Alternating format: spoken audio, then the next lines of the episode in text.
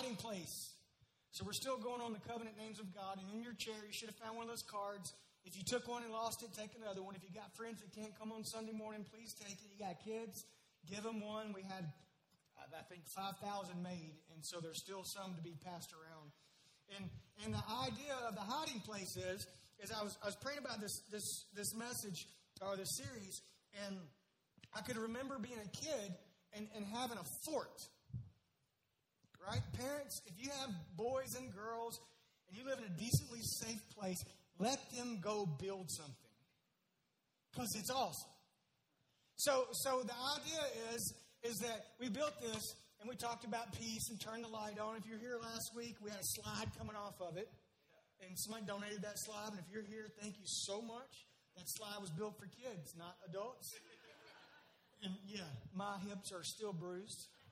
Still have no skin on this thumb. But beyond that, hopefully you got the idea.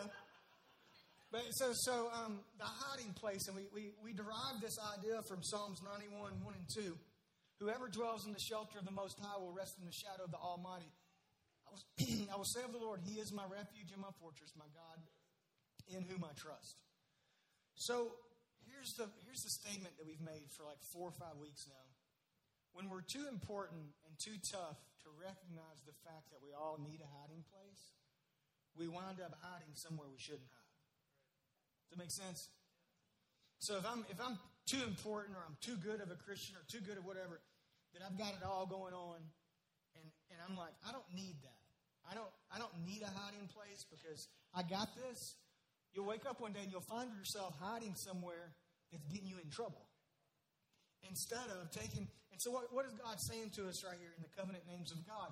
He's saying, look, in all of these covenant names, you will find an aspect of me that is trying to relate to you who I want to be in your life.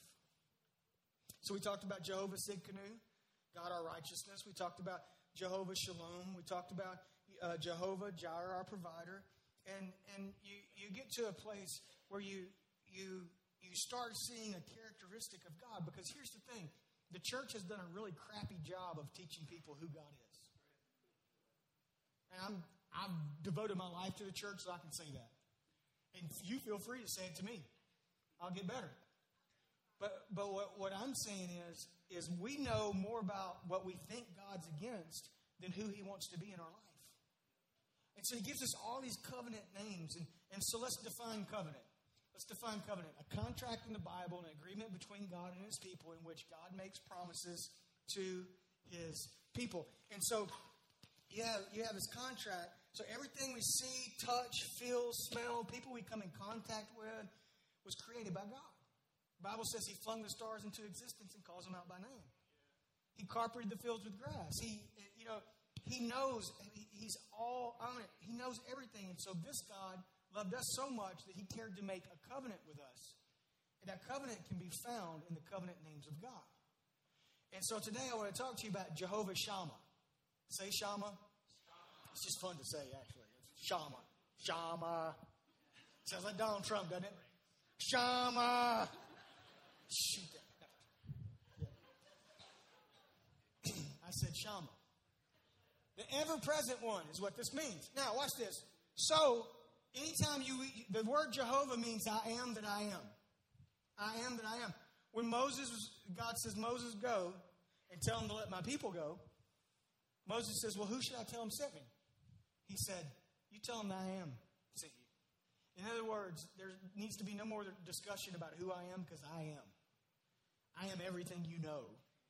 So, so when Jehovah is front in front of a covenant name of God, which are printed on those cards for you, what happens is, is you're saying, I am. So Shammah means the ever present one. So what God's saying to us today is, I am present in your situation. And see, that's where Christianity gets really fun. Because how many of us are sitting in these chairs right now going, I'm so busy, I didn't even want to be here, I got drug here, I'm thinking about I gotta do this, I gotta do this, I gotta do this, I gotta do this, I gotta do this. Or maybe we're sitting here and we're struggling. And we're wondering if God even knows where we're at in our life. Like things aren't working out. Bank account doesn't look good. Kids aren't acting kids are acting like aliens. Let's just say it like it is. Teenagers take it to a whole nother level. I can say that. I've raised two of them. They're both grown. And they would laugh about that now. But, but whatever, like maybe you're in a situation of your life where you're like, man, does God even remember me? Does God understand how I really feel about this situation? Does God really understand how it feels? The fact that, you know, I'm going through this. Maybe you're lonely. Maybe you just sent your first kid off to a college in a foreign land. Maybe you just sent your second one off. I'm just kidding. I spent all weekend with him, and he's awesome. But I do like being alone at the house every once in a while. It's fun. But but the, the fact of the matter is this: if we confess Christ as our Savior, then what we realize is this: all these covenant names are in the Old Testament. You know, we preach fun sermons sometimes, and then we try to learn. We always try to learn stuff, but hopefully through the covenant names of God, you really dig in. Because when I learn who God is to me, I can better relate that to someone else who's looking for a true God. Not what church says God should be, but what I know in my own heart at the coffee shop. Told you this before, I think the next big movement of God is going to happen one on one in fishing boats and, and golf courses in, in coffee shops where somebody cares enough about another person to say, you know what, let's just sit down and talk about what you're going through. I'm not going to shove the Bible down your throat, but I've studied to show myself approved. And let me tell you what, who I know God is. And so when you sit down with someone, they're like, God is like, you don't even know my zip code right now. Well, there's this covenant name of God, and don't use the word Shammah. Can you imagine going to work tomorrow, God our righteousness? Well, how do you know you're saved? Jehovah Tsidkenu. It's like you just sneezed on somebody. Seriously, "Sick Tsidkenu. It's like, whoa. They're like, cool, good. They're just like backing up from you. But, but the point being, if we understand who God is to us, we can relate that to other people who we've loved on and built a bridge to so that at some point God will open the door and we can tell them who God is to us. But if we don't know who God is to us, biblically speaking, because at Coastline we believe the Bible, so we just teach the Bible, then it's hard for us to do that. And then we feel inadequate. Then our palms start sweating. And then we're like, uh, can I buy you some coffee? And then the, the conversation goes out the window. So, the ever present one, Jehovah, I am. So, God's saying to us right here, I am present in every situation that you may be in right now. I'm there with you. So we derive this name from Ezekiel. Ezekiel's an interesting book, Ezekiel the prophet, and God's just downloading a lot of information to Ezekiel. And he's talking about the temple, which we'll get to in a bit, and, and we become the temple, the New Testament says. We are the temple of God. But watch this. The distance all around will be 18,000 cubits, and the name of the city from that time on will be The Lord is there. In other words, we get this idea of his presence being associated with the temple. Now, Jesus Christ embodied every one of these names. When God was fed up with humanity, he said, What can I do? So he sends his own son, Jesus. And if you read the New Testament, Jesus embodied every one of these covenant names. So you can't relegate Jehovah Shammah to the Old Testament because Jesus says, I will never leave you or forsake you. I was, I am, I am to come. So we'll get to that. So know that in Jesus, every one of the covenant names of God were made known. So God's going, I don't know what else to do with you guys, so I'm going to send my own son. And as Jesus lived his life, he lived every one of these names out. So, the ever present one. Let's, let's define being present. In a particular place, existing or occurring now. Wow. So, wherever I go today, I need to be acutely aware that God's with me. The ever present one. So, let's dive into this. Number one, first of all, God is present in us. Ephesians 2, don't miss this. Ephesians 2, 21 and 22. In him, the whole building is joined together and rises to become a holy temple in the Lord. So Paul's going back to Ezekiel saying, hey, look, here's the deal. In, in the Old Testament, you read a lot about the meeting place of God and all these curtains they made. It confuses me. It doesn't confuse me because I've studied it, but it's hard reading.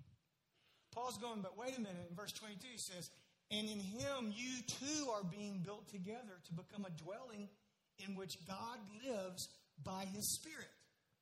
So if you read the New Testament, you see the Bible says over and over and over and over how when we confess Christ as our Savior and we put our faith in him, we become the temple of God. How do we become the temple of God? We become the temple of God because the Bible's very plain saying the Spirit of God indwells us.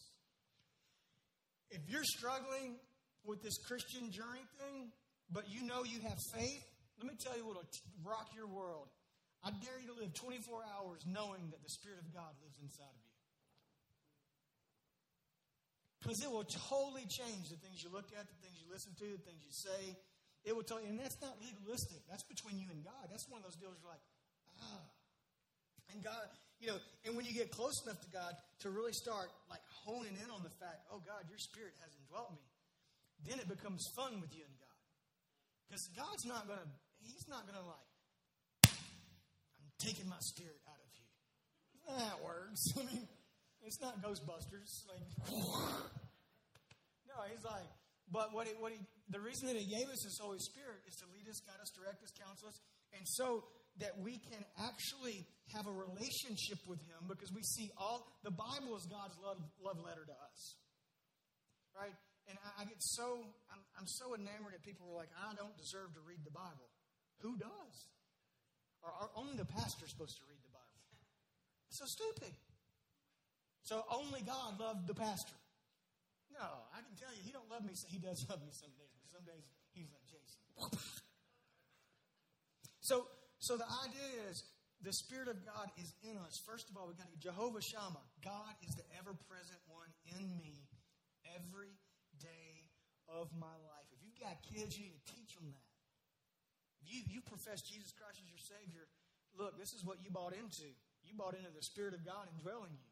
And some of you who who are maybe teenagers now, I'll just, I won't talk about you, I'll talk about my own experience. I can remember being a teenager and doing things I wasn't supposed to do, which was a lot. Tons. More than I would like to admit.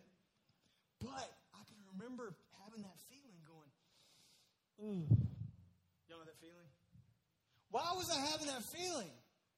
Because the Spirit of God was in me going, hello? You do know I'm sitting here right now. Yeah, I don't want to think about that. I'm having a good. You, I'm right here. Hello. Here's the idea. Jehovah Shammah. He is the ever-present one, and He is with us every day of our life. Look at this next scripture before we go on to the next point. Matthew 18, 20. For where two or three gather in my name, there I am with them. For years, this has like been relegated to a church scripture. Anybody ever read this like this? I'm like, oh, praise the Lord, brother. We're at church and God's here. God's everywhere. Let's just be honest with one another. But what the scripture is actually teaching us is when you get together with two or three people of like faith and you join that faith, you can be assured that God is present in that moment. Talk about Him. Talk about your faith. Talk about your journey. Talk about your problems. Get some people in your life where you really feel like freedom to say, hey, man, I need, I need God to move in this area of my life. God's saying, I'm going to be there. I will not let you down. I'll show up. So, yes, church is good. We should come to church, bring our kids to church, learn about Jesus. We should come here to get excited about the next week. We should get fed, right? I mean, the Bible's playing on that. However, that's not what this, this scripture's talking about. I love going fishing with people. Well, because I love going fishing. And I'll go with people, I don't have to pay for gas. so true. Yeah, I'll bring the ice. I hate that guy. There's always that one dude. Yeah, what can I? Yeah, I'll bring the ice. And you're going to be gone like all day in scorching sun. They show up like a three pound bag of ice. And you're like, dude, just dump that out right now. That ain't going to help anybody at all. But I got, uh, you know, and I don't know if it's because I'm a pastor, but they'll say, they'll stop the boat coming out the port or whatever, the inlet, you know, once we get, let's, let's pray. And I'm like, dude, I don't want to pray. I want to fish. I pray all the time. However, I've been in some situations in actual boats that I'm so glad we prayed. But I, am over there going, I'm praying selfish prayers like, God, I know he's a way better fisherman than I. Could you please show your servant favor today? that water's got my name on it, God. I know it does. Taking dominion over that. Anyway, here's the idea. When we live our life every day with the, I, I know that that the Spirit of God dwells in me, it changes the way I live. It just does. It needs to. If it doesn't, you got to go back to square one and go, what's what's off here? And and it, it's not just church. It's friends, it's family, it's every day. It's tucking your little kid, at bed, uh, little kid in bed at night going, let me pray with you. It's those people you work out with, or it's those people that you're in a life group with, or those people that you're in a book club with. It's like, here's, here's the deal God's not just around on Sunday, He's ever present in us all the time. All the time. Next thing. Number two. God is present throughout all of life's circumstances. Psalm 73, 23. We'll stop here and then we'll read 24, 25, and 26. Yet I am always with you. You hold me by my right hand. So here we have a God, and David's saying, Look, you're always with me. So he's, he's put his spirit inside of us, so he's dwelling inside of us. Therefore, life circumstance cannot determine God's presence in my life. Because we all know what it is to have sleepless nights, don't we? We all know what it is to have our business that we thought was going to be great go. We all know what it is to have kids, again, who act like aliens. We, we all know what it is to have relationships that let us down. That does not determine. You go through rough things in life, and you all know we do. Because life leaks. But here's the deal I can say, you know what? I'm not, I'm just going to think God's mad at me, or I'm going to let every circumstance, God, your presence is involved. You take me by my right hand. If, you, if you've ever raised toddlers, or maybe you have toddlers now, or you, you've raised kids, um, you, know, the, the idea of them learning to walk is like awesome, isn't it?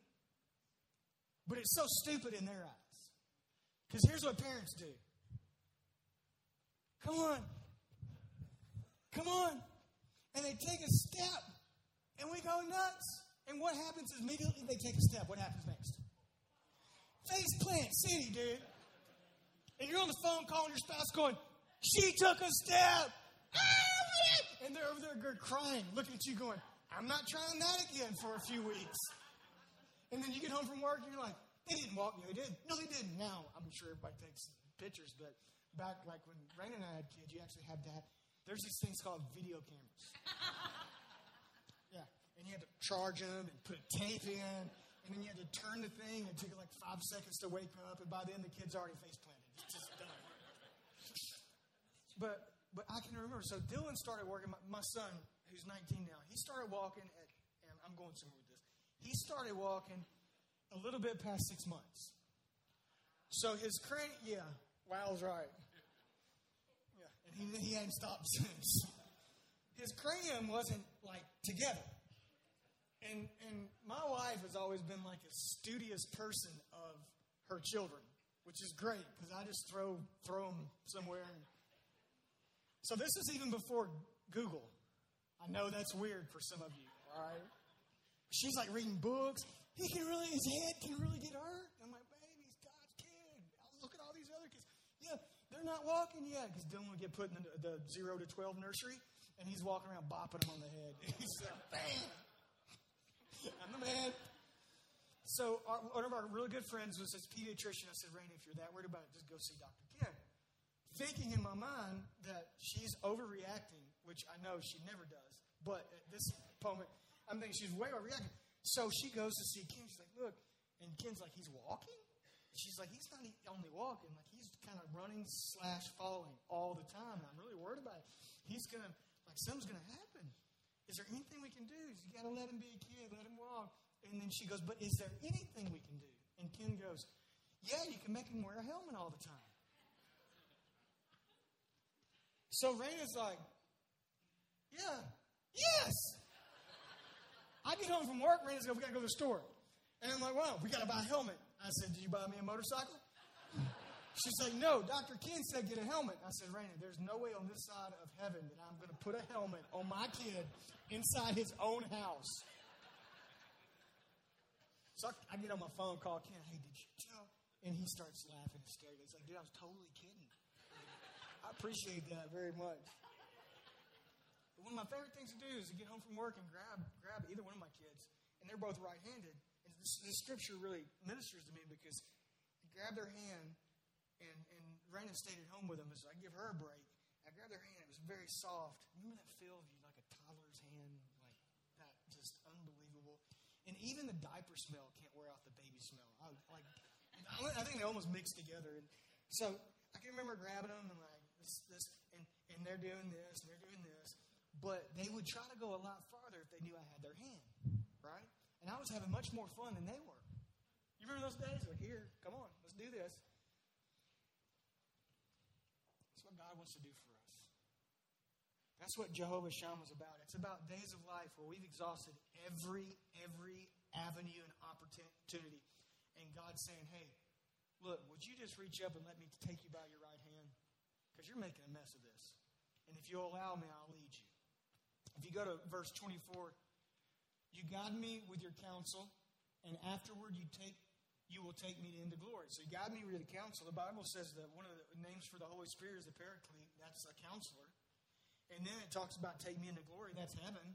Whom have I in heaven but you, and earth has not nothing I desire besides you. My flesh and my heart may fail, but God, in the strength of my heart and my you are my the strength of my heart and my portion forever. In other words, whatever circumstance I'm going through, I have a direct line to the God who created everything. And I can see, because we all have that inner kid. You might say you don't, and you might be tough and all that, but you know as well as I know, we all need to be approved of. And there are days where we feel like nobody under, nobody understands what I'm going through. Nobody understands this, right? That's the inner child going. Ah. So turn that around, reach up to God, and say, "Hey, Lord, Lord, I need, I, I recognize I'm not that tough. I need you today. Would you take me by my hand? And would you lead me every day? Like, lead me today, God, because I'm feeling weak. I'm tired. Like, things in my life aren't good. And so that's what David's saying right here, saying, look, God does that for me. He's writing, a lot of these Psalms that are written are written in a time of crisis, getting chased, shot at, like, yeah, with a bow. yeah. So, um, so anyway, so you, you think just for a second here, and we look at this idea of God being our refuge and then being present. And so go to go to point three. Just keep going. Yep. So Jehovah Shammah, God is already present in your tomorrow. Is awesome. This will mess you up. Because we love to worry about tomorrow, don't we? We should plan, and my wife's taught me to plan. And the only reason I plan, because I hate planning meetings, but the only reason I do plan because it makes my home life much better because she has the need to know, and so do my employees, and so I have to plan. Like, should not trust God today. she's like, yes, we're going to trust Him to give us a plan. Killing me. Killing me right now. But think about how much we worry about the unknown of tomorrow. Hebrews 13 8, Jesus Christ is the same yesterday, yesterday, and today, and today, and then tomorrow, forever in my future. So God is already present. Jehovah Shammah, the ever present one, is present in tomorrow because he spans time. And so if the bank account doesn't look that great on Sunday night, don't wake up and check it again Monday morning knowing you ain't got paid yet go to God and say, God, you're already in Monday morning. You're already there. And so I'm going to allow you to pull me into that. I'm going to allow you to be God in my tomorrow, and I'm not going to worry about it. What, a, what an amazing concept. Because I don't know about you, and I, have shared this with you a lot. I, have, I could have a tendency to worry. I don't, but I could have. Right? Yeah, if you come on, you're pretty quick, and you're and you forget all right, so I just spent a whole night not sleeping thinking, what if this happens? And I wake up, the sun comes up, the birds are chirping, my dog wants to play, I got food in the refrigerator, I have a job, and it's like I spent all that time worrying, and God's already there. Like He's already gone before. So, so keep going. The Lord Himself goes before you and will be with you. He will never leave you nor forsake you. Do not be afraid and do not be discouraged. The Lord Himself. So let's let's not confuse who we're talking about here. The Lord Himself will what? Go before you. He goes before you and will be with you. So you see all throughout the Old Testament where the tabernacles moved and the cloud and the Lord goes before them at night and day, but he never leaves them and, or forsakes them. I mentioned football when we started the service. Was that the service? Did I? Yeah. Yeah. Memphis. Gosh, they'll probably never, they won't win another game this century, probably, but they're 3 0 right now. So I got an opportunity yesterday. Yesterday was opening day of deer season. And so I met my son out at a lease that we have, and he's in college now, so I, I don't get to spend any time with him. And we, for 24 hours, like we painted our faces up, and, you know, it was awesome. We got muddy, and we didn't kill anything. Well, we did, and I can't tell you what, but we didn't kill any deer. So anyway, and I know some excellent. I'm sure somebody said that. Okay, God gave us dominion over those animals. Anyway, so it's a fact. Um, don't let me get off point. The, the, and, but so I, I, Dylan had a research paper done, so we left. We broke camp around noon. I came here and studied for a bit, and I went home. And Rand's like, "What are you doing home? I thought you guys were home." He had a paper and da da da da. So I watched football. And it was awesome. I don't get to watch much football, but I will tell you this Raina's idea of much football and mine are two totally different things, right? So, anyway, there were certain teams yesterday that ran the ball really, really, really well. And, and I like to like watch actually watch the game, be a student of the game, you know. I start watching all these guys that are running the ball well.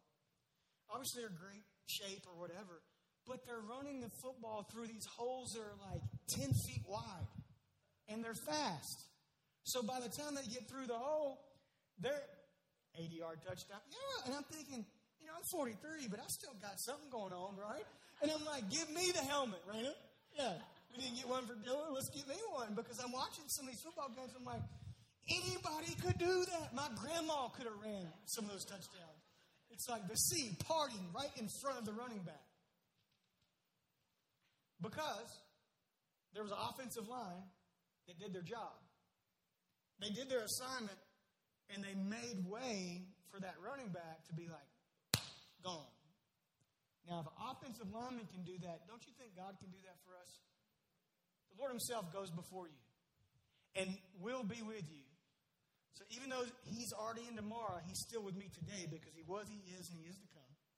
He will never leave you nor forsake you. Don't be afraid. In other words, don't fret and don't be discouraged. See, because circumstance of life, if we don't put it all in God's hand, can discourage us. Now, we all go through seasons of discouragement, right? I mean, if you've walked with God or if you've been alive, any, but we should not live in a perpetual state of discouragement. There's nothing more unattractive to the world than a Christian that complains all the time. Oh, oh, oh. Because, you know, somebody's looking at you at work going, so I'm miserable. It's Monday and I'm miserable because I got hammered last night. You're miserable and you went to church yesterday and you got all these bumper stickers and you got stuff in your cubicle talking about God. I think I'll get hammered again next Saturday night because you're miserable. I had fun last night. You don't look like you had too much fun at church. So, so the discouragement. Don't, we go through things, but don't don't get in a constant state of discouragement. We're not careful, we will allow life circumstance to get us there. So much so, I know none of you have ever done this. I've literally been in Publix before, and people are so. I love Publix. Those are my people. I know them all by name. I love it. I love it. I love it. Hey, Miss Jones, what's up, man?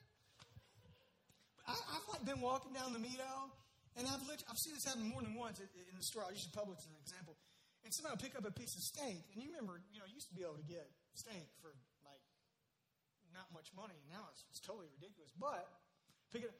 Can you believe how much this steak is? Like they want other people to hear them.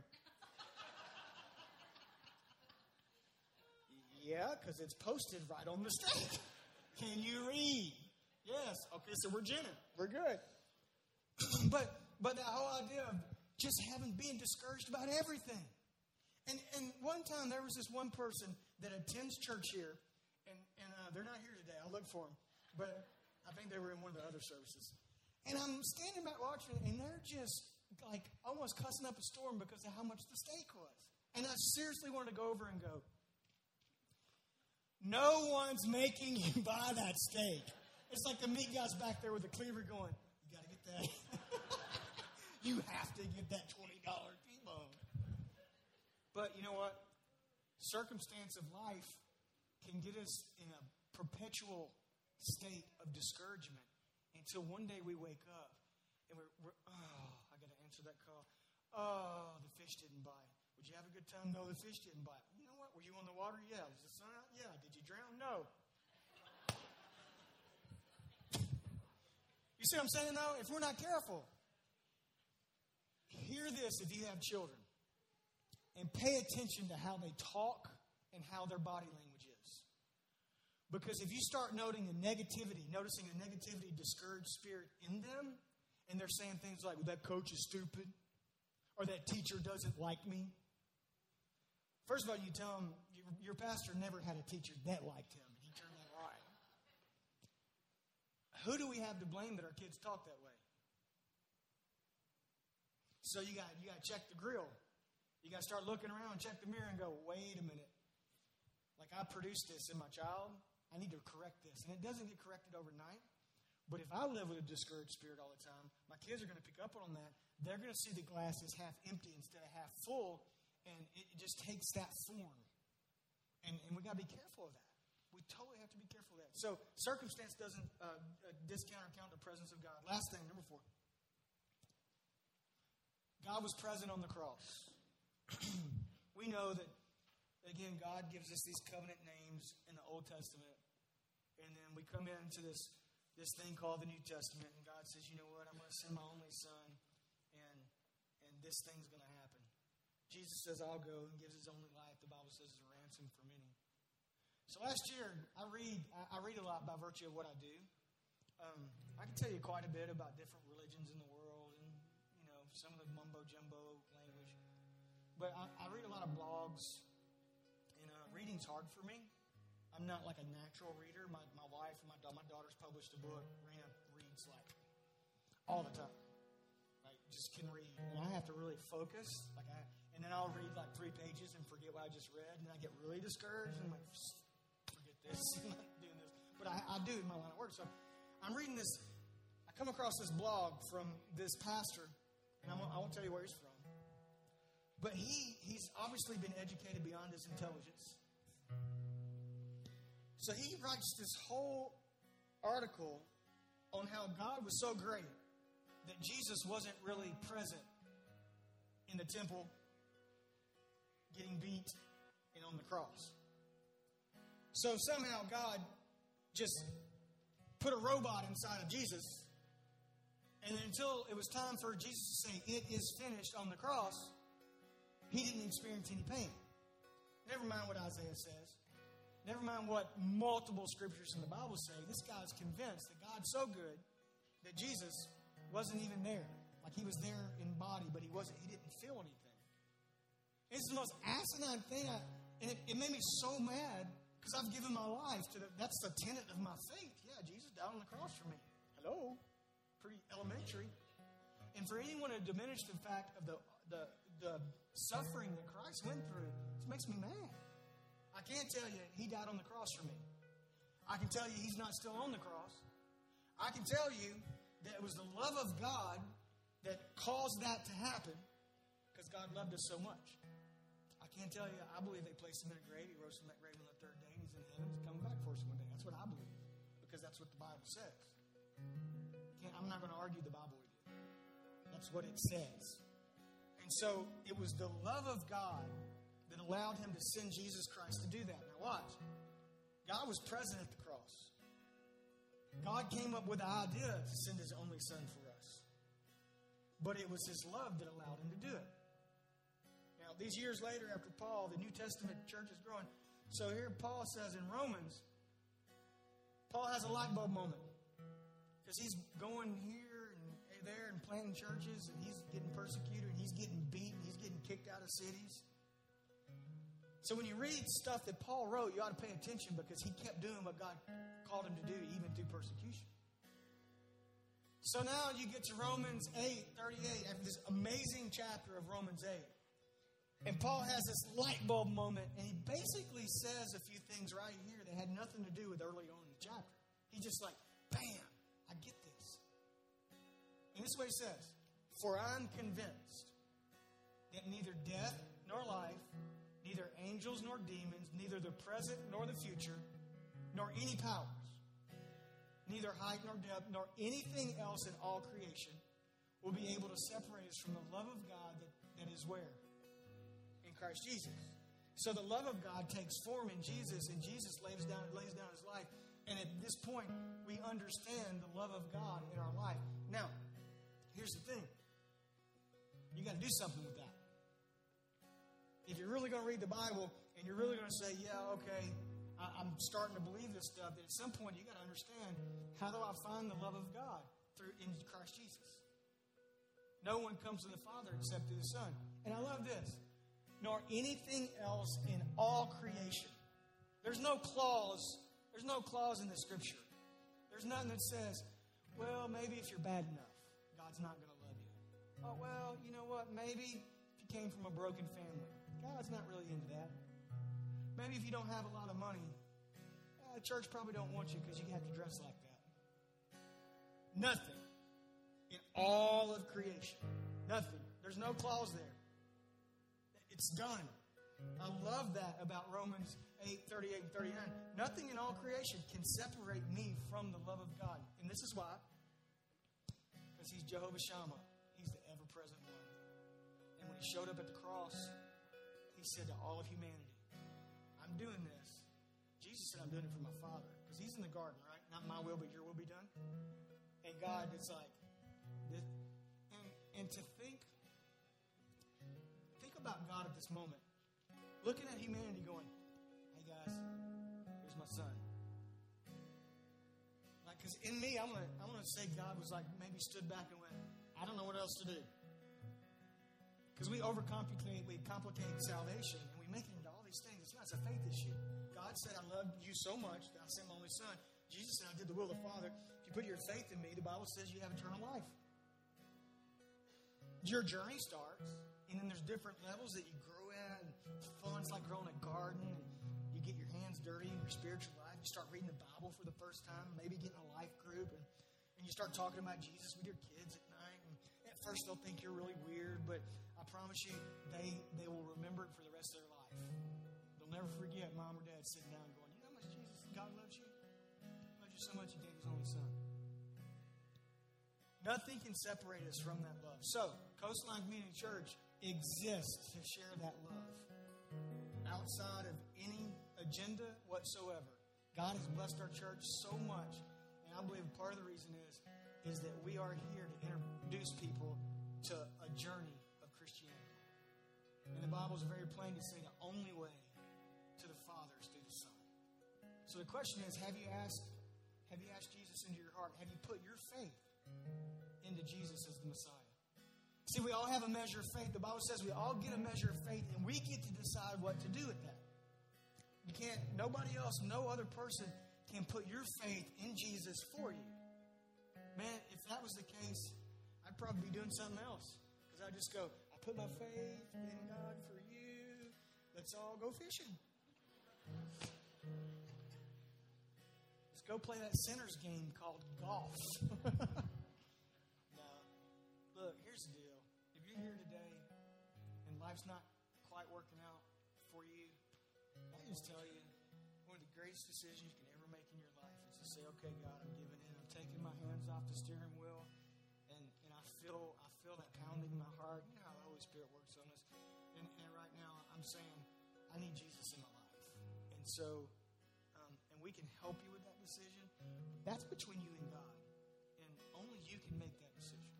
Only you can. And it's a beautiful thing, man. It's, it's so awesome.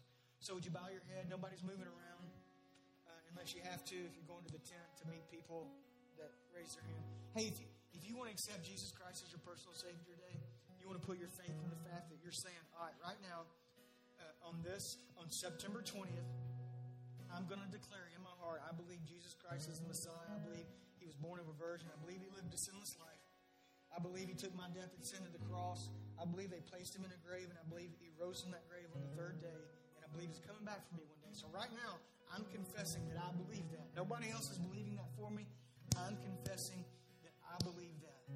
And I know that I need that love and that grace and that mercy to flood my soul. If that's you, nobody's looking around. Throw your hand up quick. I want to pray with you. I see your hand, I see your hand, I see your hand, I see your hands also. I see your hand. That's cool. Look, I'm going to pray with you. Do me a favor. Go out to the tent, get a Bible, get a devotion, talk to somebody. If you've been saved in the last couple weeks, or maybe you raised your hand today, there's a class that goes on during their second service back here in the children's wing. Go online, get some information about it, teach you more about Christianity. If you're not comfortable talking to people about it, you can email starting point at thecoastlinechurch.com and the pastor will get back with you. But right now, the most important thing is you just took a step of faith. And my Bible tells me that by virtue of you acknowledging doesn't mean perfect life and everything's going to be hunky dory. It just means that you're not going to go through life alone. So, as Jesus said, I'll never leave you or forsake you. So, that's you, and you would say, you know what, Jason, that's me. You've already raised your hand. Pray this prayer with me. Father, thank you for loving me. Thank you for chasing me. Thank you that I'm even in this chair today. Lord, I know I've kind of made a mess out of some things but I feel your love right now. And so I'm confessing. I'm, I'm singing right now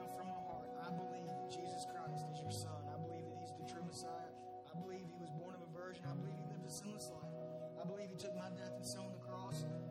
I believe he, he, he was placed in the grave and he rose from that grave on the third day. And I believe with all my heart he's looking out for me today. So thank you for a fresh start. Thank you for a starting point. And thank you that you're going to put people around me to help me, maybe in some areas of my life that I need to shift gears in. God, most of all, thank you for your forgiveness, your love, your grace, and your mercy.